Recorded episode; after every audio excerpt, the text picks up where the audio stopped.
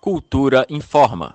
O pagamento da Lei Aldir Blanc foi prorrogado. A partir de agora, os recursos já aprovados em 2020 para o pagamento do auxílio emergencial a trabalhadores da cultura e que não foram utilizados ficam prorrogados até o dia 31 de dezembro de 2021 para execução, empenho, liquidação e pagamento.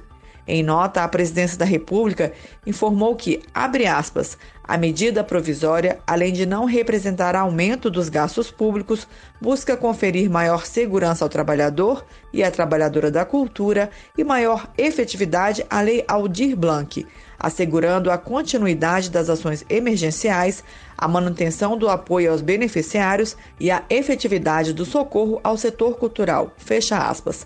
Apesar da Lei Aldir Blanc ter sido sancionada em junho de 2020, com a previsão financeira de 3 bilhões de reais, cerca de 65% dos estados e municípios ainda não fizeram repasse do recurso aos trabalhadores da cultura. Greta Noira para Cultura FM. Cultura FM 100,9.